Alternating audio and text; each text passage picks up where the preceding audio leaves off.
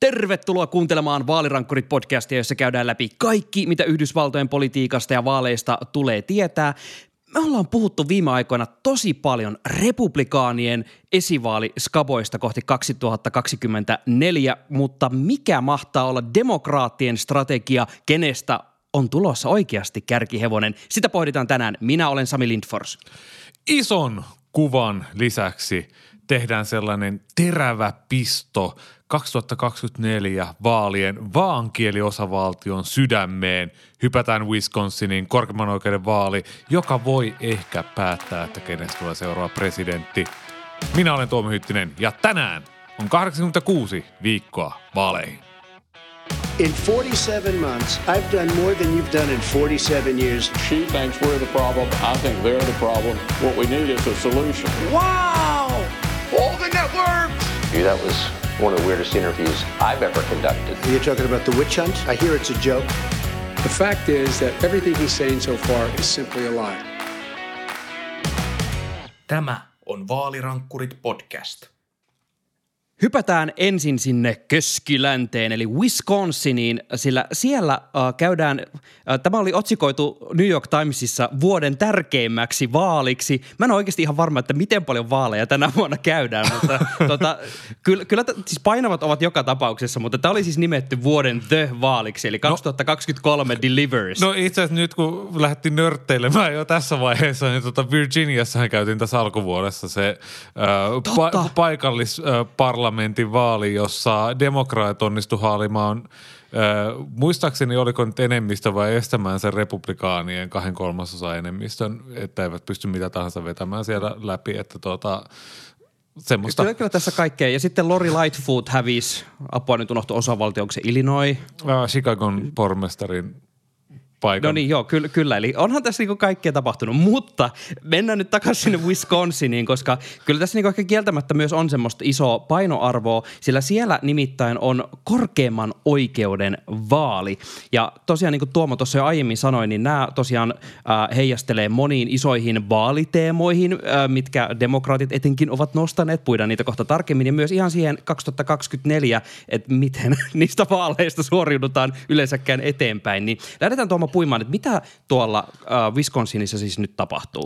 No siis siellä on tosiaan huhtikuun neljäs päivä käydään korkeimman oikeuden vaali, eli siellä Wisconsinissa näitä paikallisen korkeimman oikeuden tuomareita ei nimitetä niin kuin loppuelämäkseen, vaan tietyksi virkakaudeksi sitten joku luopuu ja joku ei, ja sitten äh, Sitten tämä äänestellään siellä vaaleissa, että kuka menee paikalle ja kuka ei. Ja yleensähän niin kuin me tiedetään, että tämmöiset ei koko maata koskettavat vaalit äh, kiinnostaa niin kuin tavallaan regressiivisesti yhä vähemmän ja vähemmän ihmisiä.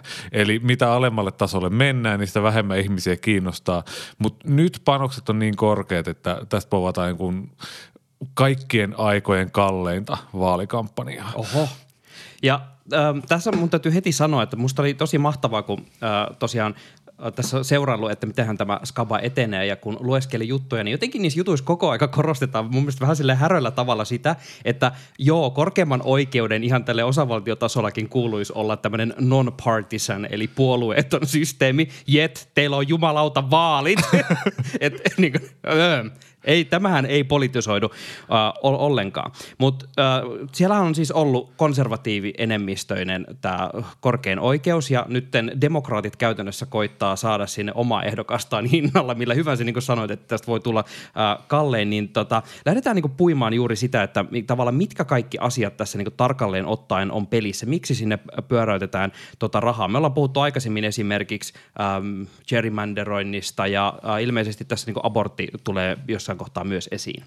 Joo, kyllä. Jos lähdetään nyt siitä, että miksi tämä on, kun ollaan puffattu tätä kaksituhattakaksikymmentäneljä presidentinvaalien kannalta, niin Wisconsinhan on ö, keskeinen vaankieliosavaltio. Ö, se on nyt vaalista toiseen mennyt ihan, ihan pienillä marginaaleilla ö, puolueelta toiselle. Et esimerkiksi viime presidentinvaaleissa kaksituhattakaksikymmentä Biden voitti sen vain kaksikymmentätuhatta äänellä Trumpilta. Trump taas sit voitti vuonna kaksituhattakuusitoista Clintonin siellä kaksikymmentäkolmetuhatta äänellä. Eli puhutaan niin kuin prosentin kymmenyksen eroista näiden ehdokkaiden välillä. Todellinen vaankieliosavaltio. Joo, ja kun tiedetään, että varsinkin viime vaaleissa tuli tästä äänestystavasta, tuli kiistaa, nostettiin oikeuskanteita, jotka vietiin lopulta sinne korkeimpaan oikeuteen asti, niin no edellinen Wisconsinin korkein oikeus niitä hylkäsi aika kovalla kädellä, mutta sitten jos sinne taas valittaisi vähän magamielisempää tyyppiä tai semmoista, josta ei oltaisi ihan varmoja, niin sitten ei tiedä tästä, miten tämä vallan tasapaino siinä menisi. Eli tavallaan, että jos ne kaksituhattakaksikymmentäneljä presidentinvaalit menis hyvin tiukille, kuten voidaan nyt varmaan jo tässä vaiheessa sanoa, että menee, niin silloin Wisconsinilla voi olla hyvin keskeinen rooli siinä ja kiistojen ratkaisijana Wisconsinin korkeimmalla oikeudella voi olla erittäin ratkaiseva rooli siitä, että mikä Wisconsinin vaalitulos loppujen lopuksi on. Ja tosiaan sitten toinen, mikä tässä myös on vaalien kannalta hyvin merkittävä, noin yleisesti ottaen on juuri tämä gerrymandering ja tämä Wisconsin on ollut tässä semmoisessa myrskyn silmässä suorastaan. Tuomo, miten sä kuvailisit tätä Wisconsinin gerrymanderoitua, eli tota, oikein urakalla piirreltyä vaalipiirikarttaa? Mä meinasin kirjoittaa, että tämä on Yhdysvaltojen pahiten epätasapainossa oleva osavaltio, kunnes mä muistin, että Etelä-Karolaina on myös olemassa. Mutta siis äh, kerta vaikka lukuja, että siellä niinku paikallisessa osavaltioparlamentissa nyt viime syksyn välivaaleissa äh, republikaanit onnistu saamaan kaksi kolmasosaa kaikista näistä osavaltioparlamentin paikoista, eli he sai kuusikymmentäneljä paikkaa yhdeksänkymmentäyhdeksän, vaikka kun katsotaan, että miten siellä ihmiset äänesti, niin republi- republikaanien ja demokraattiehdokkaiden äänet meni lähes tasaan. Ai samperi. Ja Sami, sä olet lueskellut siitä, että miten tämä oli käytännössä niin kuin onnistuttu toteuttamaan tämä koko homma. No siis käytännössä mä tiivistän sen siihen, että siellä republikaanit kanavoi sisäistä keskustapuoluettaan. tota, P B S:llä oli mainio artikkeli, jota tosiaan lueskelin, missä oli tota, ähm, artikkelin ilmeisesti P B S:lle tuottanut tämmöinen The Wisconsin Center for Investigative Journalism, jossa niinku pureuduttiin täysin, niinku, todella syvälle mentiin siihen, että miten nuo uudet vaalipiirit on tehty. Ja sitten ää, vaikka ei jaksaisi tätä pitkää juttua lukea, niin tuossa on ihan hyvin piirretty noita ää, karttakuvia tonne juttuun, mistä voi nähdä, että siellä on esimerkiksi tehty ratkaisuja, jotka saattaisi Suomessa muistuttaa eduskuntavaaleista tilannetta, että Helsinki, Uusimaa ja Tampere on tyyli piirretty yhdeksi vaalipiiriksi, josta tulee pari tyyppiä ja sitten koko muu maa on vähän niin kuin pilkottu tota, semmoisiin osiin, että sieltä tulee loput ja sitten republikaanit syyttää, että no mitäs asutte siellä kaupungeissa. Eli tavallaan just se, että jokaista vaalipiiristä tulee X määrä ehdokkaita ja sitten isot kaupungit on pakattu yhteen. Ja sitten maaseutupaikkakunnat, ne on taas pilkottu silleen, että sieltä tulee mahdollisimman paljon. Niin, kun ajattelee, vaikka Helsinki ja Uusimaa on kaksi erillistä vaalipiiriä meidän eduskuntavaaleissa, jos ne niin kuin niputettaisiin yhteen, mutta niin, että sitten ikään kuin tota, lähtisi paikkoja pois. Eli tavallaan kaikki rupesi kilpailemaan ikään kuin, no joo, kyllä te tiedätte tämän matikan. En mä jaksa mennä tämän syvemmälle. Tota, tämä oli mun mielestä niin kuin vaan huikea suori, suoritus ää, paikallisilta repuli, republikaaneilta. Mutta musta tuntuu tuohon, että meidän pitää tässä kohtaa niin kuin ottaa semmoinen pieni harppaus taaksepäin ihan siitä, että ö, mi, miksi me ollaan nyt tämmöisessä tilanteessa, jossa Wisconsinista on tullut vuoden kaksituhattakaksikymmentäkolme tärkein vaali. Ja siellä on korkeimmassa oikeudessa vähän samanlainen tilanne kuin liittovaltion korkeimmassa oikeudessa oli ennen Anthony Kennedyn eläköitymistä vuosia vuosia sitten. Eli konservatiiveilla on se yhden tuomarin enemmistö ja siellä on ollut tämmöinen niin sanottu swing justice eli tämmöinen vaankieli tuomari Brian Hagedorn, joka on pääsääntöisesti äänestellyt konservatiivien mukana, mutta sitten välillä saattaa lipsahtaa niiden liberaalien mukaan, että ei nyt ihan kaikenlaisiin hullutuksiin kuitenkaan mennä. Mutta nyt se yksi paikka on auki ja sitten jos liberaalit voittaa sen, niin valtatasapaino voi heilahtaa.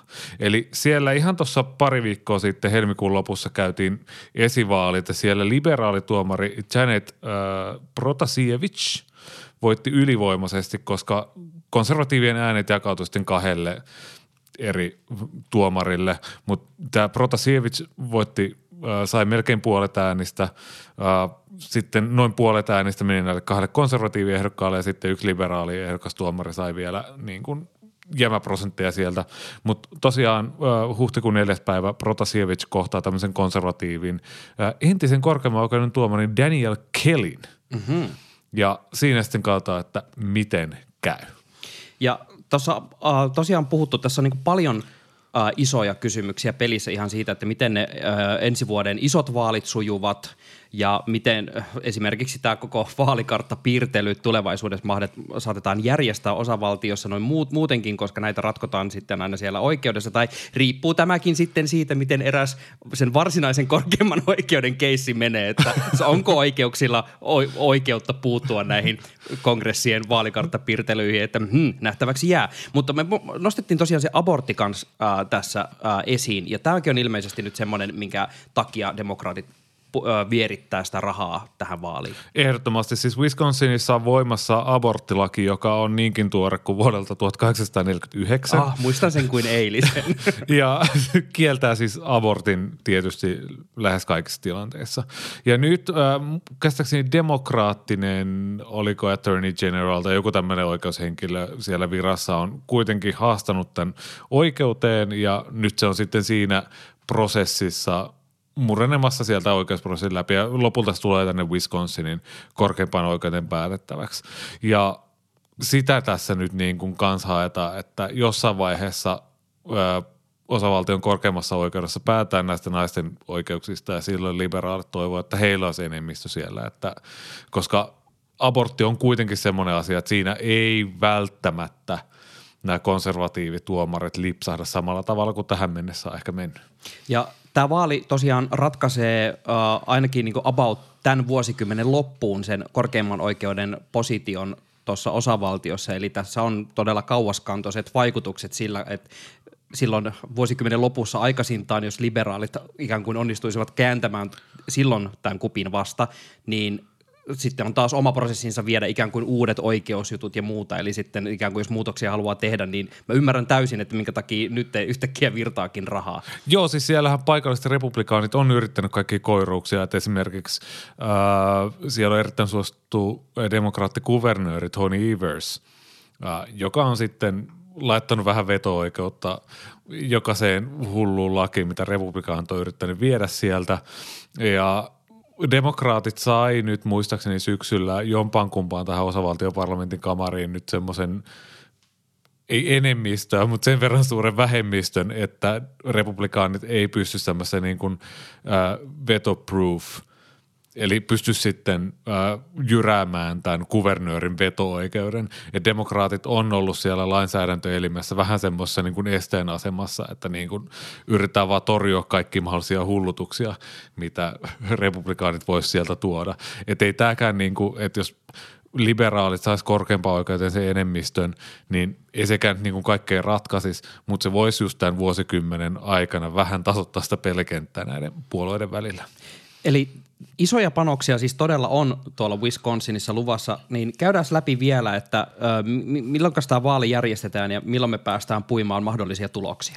Eli eduskuntavaalien jälkeisenä keskiviikkona neljäs huhtikuuta. Ai kunnon vaaliviikko. Kunnon vaaliviikko tulossa sieltä, ja tosiaan esivaalissa äh, neljä ehdokasta, kaksi liberaalia, kaksi konservatiivia, ja näiden äänet jakautu viisikymmentäneljä neljäkymmentäkuusi liberaaleille. Mutta kuten sanottiin jo aluksi, niin ei koskaan tiedetä, että miten kansa intoutuu uurnille tai ei intoudu uurnille siinä pääsiäisen tienoilla äänestelemään, joten voidaan povata tiukkaa kisaa, ja totta kai vaalirankkurit ottaa siihen kiinni heti, kun tulos on selvillä.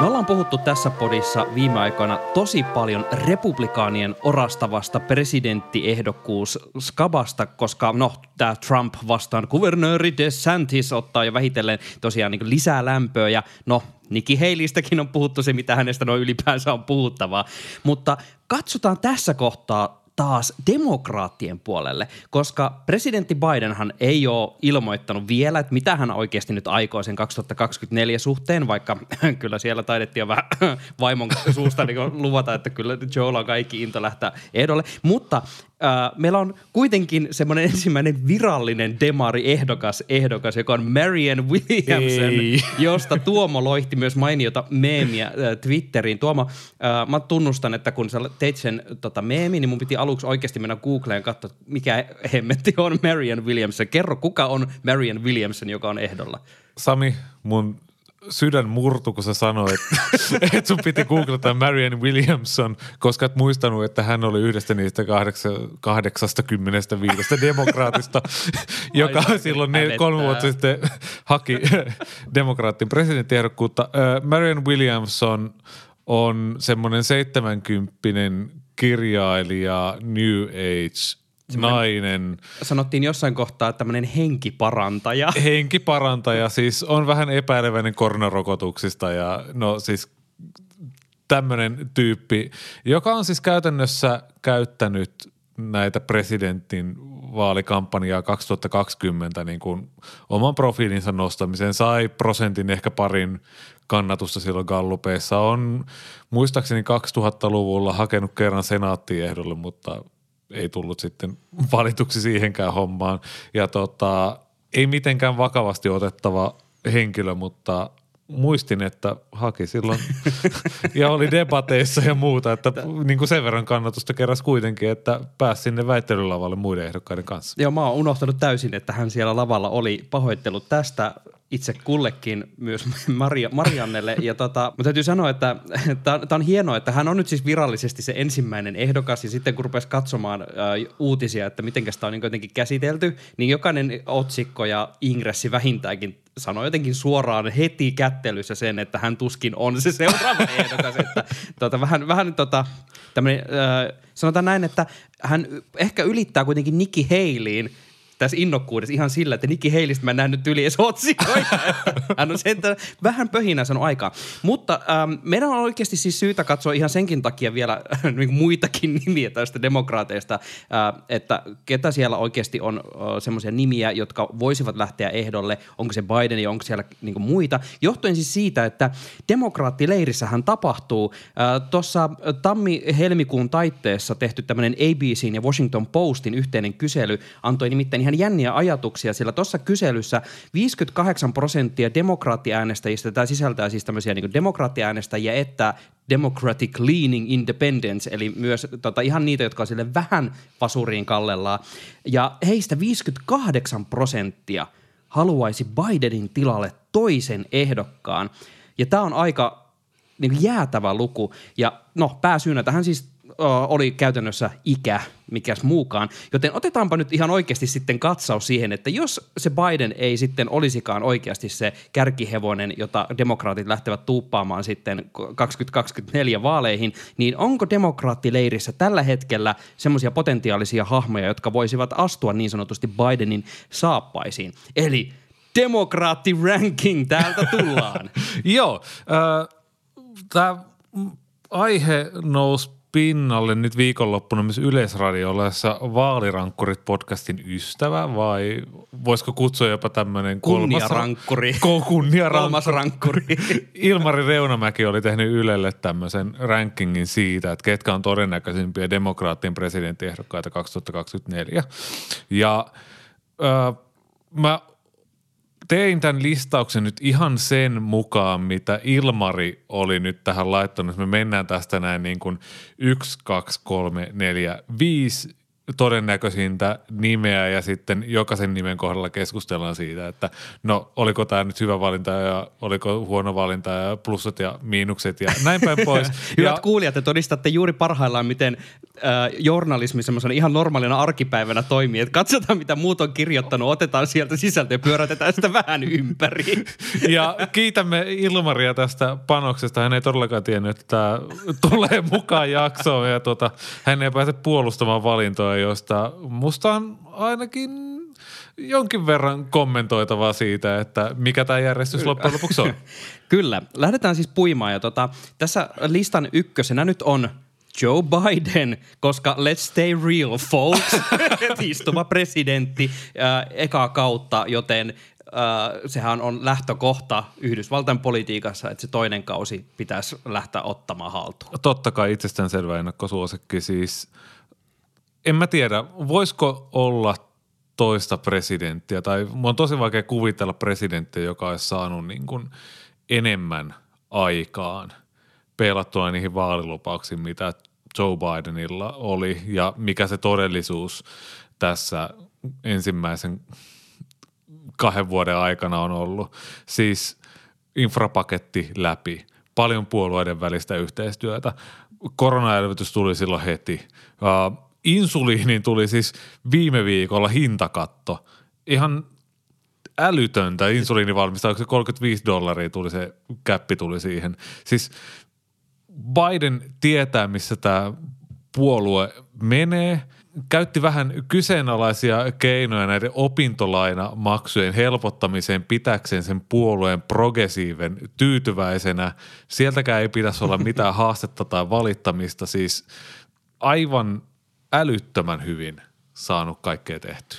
Joo, ja me ollaan puhuttu myös hänen niin kuin aborttikannoistaan, ja hän niin kuin siinäkin kyllä niin kuin selkeästi, vaikka me tiedetään hänen henkilökohtainen kantansa, niin hän on kuitenkin sitten tälleen käyttänyt sitä poliittista pääomaa siihen, että hän on äh, puolustanut naisten oikeuksia, vaikka niin kuin henkilökohtaisesta elämästä ja aiemmasta poliittisesta urastaan huolimatta, niin ei ole niin kuin abortin puolu- aborttioikeuden puolustaminen ollut ehkä se niin kuin iso, isoin juttu, että tota, hän on kyllä tällä hetkellä Äh, tästä iästä huolimatta, niin aika hyvin pysynyt kyllä kartalla nyt siinä, että miten jotenkin navigoida tuossa poliittisessa ympäristössä, joka, niin kuin ollaan puhuttu, meillä on ollut polarisaatiojaksoa aiemmin ja muuta, että se ei, niin kuin, politiikan tekeminen Yhdysvalloissa noin yleensä ottaen tuntuu, jos, jos Suomessa julkaistiin kirjat, kuka hullu haluaa poliitikoksi, niin just, että kuka hullu haluaa lähteä Yhdysvalloissa poliitikoksi, saatiin ikään kuin oikeasti yrittää pärjätä siinä. Niin siis jotenkin nämä kaikki saavutukset on sellaisia, että demokraatit laidasta laitaan niin kuin pystyy seisoo niiden takana ja sanoo, että kohta yritetään tehdä vielä paremmin, paitsi Joe Manchin, joka huomasi, että hei, demokraatit sai yhden lisäpaikan senaattiin ja olen ehdolla kaksituhattakaksikymmentäneljä, joten hän yrittää nyt irtautua Joe Bidenista, mutta se nyt hänelle suotakoon. Kyllä, mutta koska Joe Biden tosiaan siis on aivan ilmiselvä, äh, niin kuin lä- lähtökohtaisesti se ilmiselvin ehdokas, niin lähdetään katsomaan, että löytyykö ketään muuta, joka tässä voisi lähteä. Ja meidän listan toiseksi nimeksi on laitettu vanha kunnon pormestaripeteli Pete Buttigieg. Ja Secretary Pete nykyään. kyllä, kyllä, junaministeri Pete, eli liikenne, liikenneministeri ja tota... Um, lähdetään käymään läpi ensin noita Ilmarin jutun perusteita ja tota, Ilmarin jutussahan siis luki, että Pete on pelannut korttinsa Kamala Harrisia eli varapresidenttiä paremmin, mutta onko? Niin, siis liikenneministerin salkkuhan on vähän semmoinen niin kuin Suomen hallituksessa elinkeinoministerin salkku, että se työnnetään jollekulle ja siinä ei jotenkin mitenkään voida onnistua, koska infrahommat ei edisty koskaan. Paitsi nyt on siis Biden saanut läpi tämän ison infrapaketin, mikä tarkoittaa sitä, että Pete Buttigieg on voinut mennä erilaisiin paikkoihin leikkaamaan nauhoja, avaamaan moottoriteitä, katsomassa, että siinä on sähköjuna, siinä on sähköbussi, tässä on sähköauto, tässä on sähköauton latauspiste. Tiedätkö, ympäri maata siellä hymyilevien ihmisten kanssa sanonut, että tämä silta korjataan. Tämä on ehkä enemmänkin semmoinen lahja, joka on ehkä tullut Peten syliin. Ja mä en ole ihan varma niin kuin siitä, että kuuluisiko Pete Buttigiegin olla tämän listan kakkosena. Mä, nä, mä näen nämä perustelut kyllä, että tavallaan, että mikä tämä mikä tää toteuma tässä on ja mikä se kontrasti on Kamala Harrisin, me puhutaan Kamala Harrisista kohta, että et, tavallaan mä pystyn niin kuin tähän julkikuvaan, mikä Pete Buttigiegin ja Kamala Harrisin välillä on, että Pete on tällä hetkellä se, että vaikka hän meni sinne Ohioon myrkkyjunalle niissä pikkukengissään, ai, niin ai, ai, ai, ai. silti niin kuin se on aika pieni kolhu, mikä hänelle on tullut. Se, semmoinen ö, jatkokysymys mulla heräsi niin kuin tästä, että onko tämä Ohiossa roi, roihuava myrkkyjuna ikään kuin riittävä semmoiseksi niin kuin pidempiaikaiseksi poliittiseksi kiveksi kengä, kengässä. Ja kuuntelin juuri tänään ilmestynyt tätä Daily-podcastia, jossa puitiin just tätä Ohion tapausta. Ja semmoinen, mikä mulla heräsi siitä jakson kuultua, että mikä saattaa ehkä seurata Peteä nyt niin kuin ikävänkin pitkään, on se, että Petehän sai siis paljon, siis vitsi me puhutaan hänestä näin tuttavallisesti, mutta Pete, jos kuuntelet, niin tämä vaalirankkurit edelleen seuraa Twitterissä vain sinua kaikista, kaikista poliittisista hahmoista. Anywho, äh, Häntä kritisoitiin tosi paljon siitä, että esimerkiksi niinku reagointi ja vastaus sieltä ministeriön tasolta oli tosi hidasta siihen onnettomuuteen. Ja sitten tässä äh, podcastissa puhuttiin paljon siitä, että äh, vaikka nyt on mennyt infrapaketteja läpi ja muuta ja niitä rautateitä pitäisi laittaa uuteen kuntoon, niin juuri tämmöisiä junaonnettomuuksia on ollut todella paljon ja nyt niin pääsi käymään just se niin kuin pahin skenaario, eli että on jotain tällaista Äh, todella hazardia tavaraa kuljettava juna, joka ei ilmeisesti ollut millään tavalla niin kuin säännösten mukainen, mutta se saisi jollain ilveellä silti kulkea ja sitten box. Mutta äh, se, mikä tässä ehkä seuraa pidempään, oli se, että tässä podcastissa kerrottiin, että äh, Washington D C:ssä tällä hetkellä edistetään lakipakettia, joka tähtää siihen, että korjataan nämä niin välittömästi nämä semmoiset junat, jotka ei enää oikeasti täytä turvallisuuskriteereitä, niin laitetaan veksi sieltä ja muutenkin tämmöisiä kuljetusteknisiä seikkoja korjataan. Ja tämä on tämmöinen bipartisan, eli puoluerajat ylittävä lakipaketti, mutta tätä lakipakettia vetää Jim Jordan. Uh. Ja, se, ja tämän lakipaketin takana on nimekkäitä demokraattipoliitikkoja ja nyt jopa Chuck Schumer, eli senaattijohtaja, oli kertonut, että hän, kat, hän katsoo, että kaikki tehdään sen eteen, että tämä lakipaketti viedään läpi. Niin mä jäin vaan miettimään sitä, että koska tämä ei selkeästi ole Buttigiegin hallussa tämä tilanne, vaan tämä lähtee Jim Jordanilta, eli käytännössä republikaaneilta, ja vähän niin kuin muut demokraatit tulee hänen tontilleen, niin kyllä tämä on musta vähän alkaa tulla semmoinen vipa tähän, että tämä seuraa pitkään. Tästä tulee kuittailua, vai mitä mieltä sä oot? No jos tästä tulee kuittailua, niin se on aika pientä kuittailua. Okei, se myrkkyjuna suistui raiteilta ja aiheuttaa siellä East Palestine-nimissä paikassa niille viidelle tuhannelle asukkaalle ongelmia, mutta se on oikeasti se on vaan se viisi tuhatta asukasta. Se, että Fox Newsilla on puhuttu niistä kengistä, niin se on ollut jopa niin kuin naurettavaa. Ja sitten tietysti sellaista poliittista suojaa antaa se, että näitä junamääräyksiä ja niitä, että miten lasten ja lastaan, kuinka isoja junia saa mennä ja kuinka paljon henkilökuntaa pitää olla junassa ja miten ne pitää varmistaa. Kaikki näitä säännöksiä liudennettiin presidentti Trumpin aikana. Ja oikeastaan Bidenin ja Buttigiegin mokaksi on jäänyt se, että niitä ei ole sen jälkeen kiristetty heti, kun Bidenin hallinto on tullut valtaan. Että he jätti vaan niin kuin korjaamatta sen, minkä republikaanit rikko, niin sen takia se antaa myös sellaista poliittista suojaa Buttigiegille siinä, että no hei, tämä on niinku Trumpin aikaansaannosta, että huudelkaa vaan. Ja, mutta sitten taas ehkä me yliarvoidaan tässäkin podcastissa se, että kuinka paljon äänestäjät loppujen lopuksi välittää junista. Mä olin juuri, mä olin juuri tulossa tähän ja myös mä mietin ihan niinku tämmöistä yleistä poliittista muistia, että mikä on se viimeisin asia, mikä sinne kovalevylle mahtuu. Tämä jää nähtäväksi, kuten on tapana sanoa. Mutta siis tosiaan Pete Buttigieg, joka tota, nyt säätää junia kuntoon ainakin jollain lakialoitteella nyt ainakin, niin on tässä listalla kakkosena ja kolmantena tosiaan vasta varapresidentti Kamala Harris. Ja sä olit nyt eri mieltä tästä Ilmari-listauksesta, että nämä pitäisi olla toisinpäin. Ehdottomasti. Siis Kamala Harrisin pitäisi olla kakkosena tässä listalla. Siis Kamala Harris on mun nähdäkseni kaikissa gallupeissa, mielipidemittauksissa, niin kuin keskiarvossa siinä tavallaan Joe Bidenin jälkeen. Et Kamala Harris on niin kuin demokraattipuolueen Ron DeSantis tällä hetkellä. Niin kuin tosi leimi siis versio. Tosi leimi versio, siis semmoinen siis niin kuin. Kyllä, kyllä mä nyt sanon Tuomo, tämä on aika todella leimi versio. siis, siis semmoinen laimennettu jalluversio semmoisesta kahdeksankymmentä prosenttia konjakista. Mutta siis äh, ehdottomasti varapresidentti on aina se manttelinperiä, aina se henkilö, joka niin kuin on tavallaan seuraavana vuorossa. Että hänen kanssaan sitten demokraattipuolue joko nousee tai kaatuu tai niin kuin siinä on kansallista profiilia, että sieltä varapresidenttiyden ulkopuolta on tosi vaikea nousta. Mutta toisaalta Kamala Harrisilla on ollut ihan hirveän huono tämä varapresidenttikausi tai että niin kuin hänen suosionsa laahaa ja kaikkea muuta, niin, mutta sitten taas, Sami, sulla oli tämä vanha teesi näistä varapresidentistä, että eikö varapresidentillä aina niin kuin huonot oltavat? No, no on. Mä melkein voisin siteerata, että musta tuntuu, että tässä tota, Mitä se Joe Biden kirjassaan silloin asian ilmaisi, että äidillä oli kaksi poikaa, toinen lähti, äh, mitä, merille. toinen lähti merille ja toinen ryhtyi varapresidentiksi, kummastakaan ei kuultu enää koskaan. et, et, et, vähän niin kuin semmoista alhoahan tässä, tässä on, mutta kieltämättä tois, toisaalta, koska pysyttelee erossa ehkä semmoisista niin kuin kuumimmista ongelmakohdista, niin tota, tietyllä tapaa semmoinen ponnistaminen on myös sitten ehkä mahdollista, kun ei ole ihan hirveästi välttämättä taakkaa. Toisaalta voi käydä Nikki Haleyt ja sali on tyhjänä, kun yrittää puhua, jos ei onnistunut lyömään minkäänlaista hypeä ennen sitä.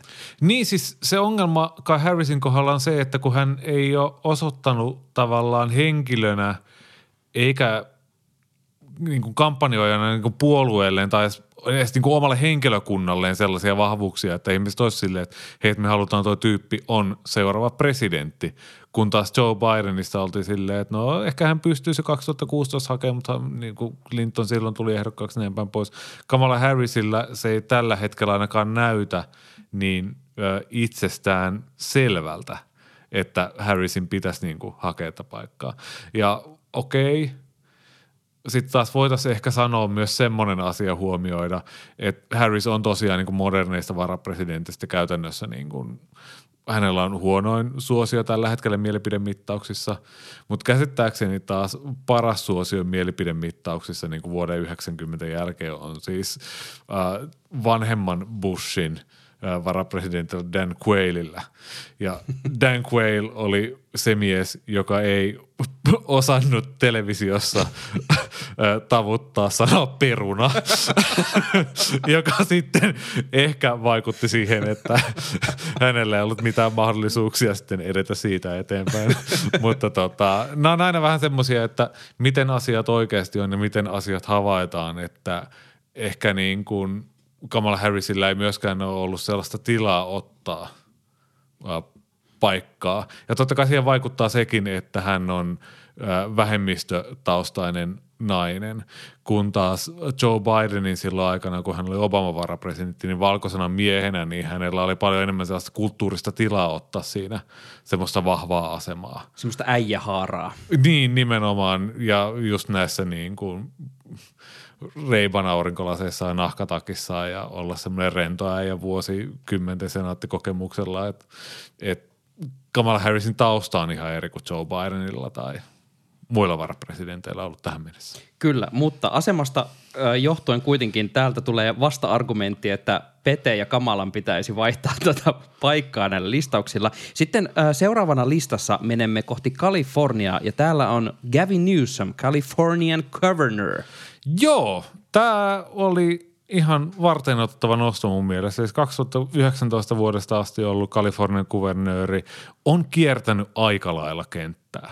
Et kun se oli se recall-vaali, oli tuossa vuosi, pari sitten, ei muista kauas siitä nyt olikaan. Ajan rakenne on muuttunut Ajan rakenne on kolmen muuttunut. Vuoden aikana. Sen jälkeen voitti uudelleen, uudelleen valinnan helpolla. Siellä on vaalikassassa rahaa, millä mällätä. Ö, on hyökännyt Ron DeSantisia kimppuun. Selvästi yrittää nostaa sitä kansallista profiilia. On varmasti puntaroinut Gavin Newsom sitä, että lähtisikö Bidenia vastaan jopa nyt, mutta ei ole lähtenyt haastamaan. Sen verran tietää, että tota, vielä ei kannata niin kuin kaivaa verta nenästään, mutta Gavin Newsom, hänen ruskettunut vartalonsa selkeästi niin huokuu, Venice Beach huokuu sellaista olla. Kiinnostusta, että nyt halutaan tuo ovaalimuotoinen työhuone valkoista talosta. Ja listan viidentenä äh, sitten taas lähdetään takaisin keskilänttä kohti ja siellä on Michiganin osavaltion äh, kuvernööri Gretchen Whitmer, joka kuitenkin ilmeisesti on tähän asti aika silleen tasaisesti sanonut, että hänellä ei olisi intressejä tämmöisille listoille osallistua. Joo, siis ei, ei lähde myöskään haastamaan Bidenia, koska hänelläkin on sen verran poliittista pelisilmää, että ei lähde Marianne Williamsoilemaan millään tavalla. Ja mä oon ehdottomasti Team Gretchen, niin kuin sign me up, niin kuin, antakaa pinssejä, antakaa nauhoja, teepaitoja, vaikka mitä. Siis mä oon ihan varma, että Gretchen Whitmer, jos hän ei mokaa pahasti nyt tässä kuvernöörin duunissaan tämän tulevan virkakautensa aikana, että hän kyllä jossain vaiheessa hakee presidentiksi. Ja kaksi kautta tulee käy täyteen kaksituhattakaksikymmentäkuusi, vaikka kaksituhattakaksikymmentäseitsemän tammikuussa anyway. Se on täydellinen aika pyrkiä kaksituhattakaksikymmentäkahdeksan vaaleihin. Sama Gavin Newsomilla, että katsotaan tässä miten käy, että Joe Biden on todennäköinen presidenttiehdokas nyt, mutta sitten kaksituhattakaksikymmentäkahdeksan vaaleissa Gretchen vastaan Gavin G and G. Silloin vaalirankkurit on vaihtaa Peten seuraamisesta Gretchenin seuraamiseen. Ai niin, Petekin kyllä. Ai hitto. Tää on kyllä paha, tää on kyllä paha.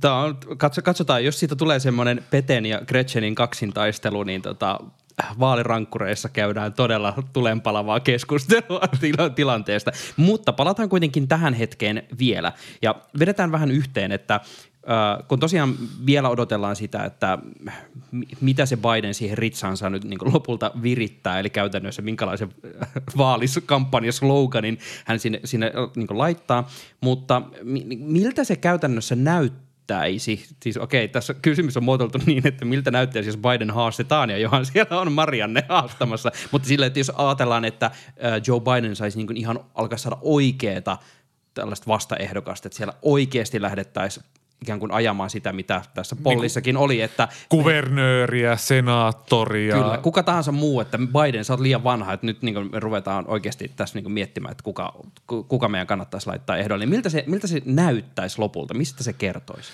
No, se kertoisi siitä, että demokraattipuolueessa olisi tai Bidenissa tai tässä hänen hallinnossa olisi jotain aivan keskeisiä ongelmia. Kun mä kattelin vähän historiaa siitä, että millaisissa tilanteissa istuva presidentti on sanonut viimeisen sadan vuoden aikana haastettu, niin aina on löytynyt jotain ongelmia. Äh, kun Ted Kennedy haastoi Jimmy Carterin äh, tuhatyhdeksänsataakahdeksankymmentä presidentinvaaliehdokkuudesta, niin silloinhan oli niin kuin massiivinen inflaatio ja Carter näytti heikolta ja sitä sun tätä. Niin joo, Kennedy haastoi äh, Jimmy Carterin, hävisi sen esivaalin, joo Carter voitti, mutta Reagan otti lopulta kuitenkin murskavoiton. Ää, vuonna kuusikymmentäkahdeksan, se oli aika hullu vuosi ja Lyndon B. Johnson ilmoitti vasta siis vaalivuoden maaliskuussa, ettei lähde ehdolle ja silloinhan sitten Nixon otti aivan totaalisen voiton republikaanipuolueessa. Ää, demokraattipuolue sekoili vielä viisikymmentäkaksi, jos, jolloin tämmöinen Estes Kefauver – niminen senaattori haastoi äh, Harry Trumanin, ja Truman sitten pärjäsi äh, New Hampshiren esivaalissa niin huonosti, että jättäytyi pois, ja republikaanien Eisenhower voitti sen vaalin. Äh, republikaanipuolella äh, Reagan haastoi Fordin seitsemänkymmentäkuusi, Carter voitti sen, äh, yhdeksänkymmentäkaksi republikaanien Pat Buchanan haastoi George W. Bush vanhemman. H W Joo, kyllä, juurikin näin. Ja aina. Silloin Clinton tuli ja vei sen, mutta siis tavallaan nämä haasteet ei välttämättä ole aina syy siihen tappioon, mutta se paljastaa jotain rikkinäistä puolueesta tai sitten presidentistä.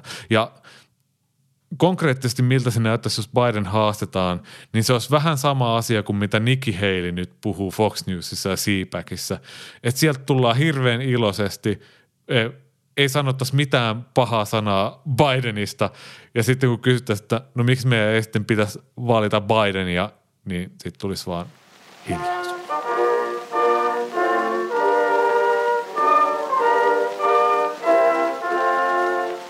Kaiken takana on twiittios, jossa etsitään jotain, mikä on kadonnut ja tähän meille tarjoilee twiitin vapaatoimittaja Aaron Rupar, joka on ehkä yli kolme, mutta alle viisi kertaa antanut meille materiaalia tähän osuuteen. Mutta hän on Twitter-masina, joten ihmekös tuo.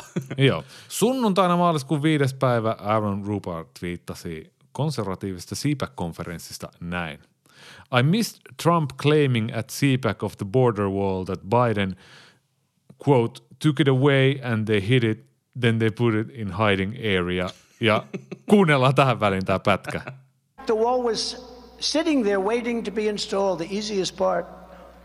And Biden, they took it away so that Texas and Arizona couldn't use it. Texas and Arizona said, could we use that wall? We'll finish it right up.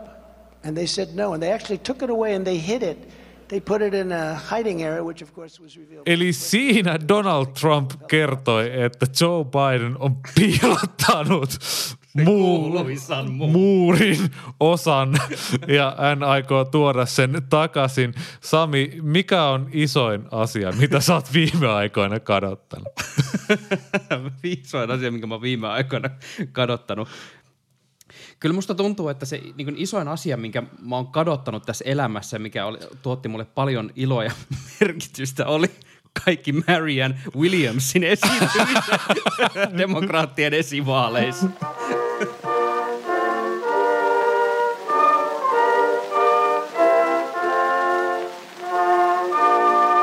Kiitos, että kuuntelet Vaalirankkurit-podcastia ja vertaistukea. Sitä on tarjolla Twitterissä, mikäli se vaan edelleen sattuu toimimaan.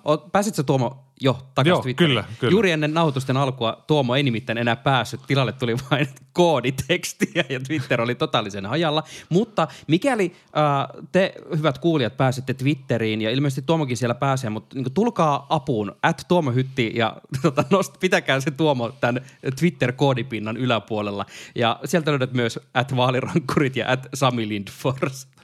Kun sillä kiinalaisella haksatulla nosturillasi nostelet siellä Arizonassa sitä Trumpin muuria jossain salaisessa paikassa, kiitos kiinalaiset, niin kerro sille työkaverillesi vaalirankkureista. Hän voisi arvostaa sitä, että teidän kustannuksellanne vitsaillaan jälleen. Vaalirankkurit palaa parin viikon päästä. Nyt moi moi!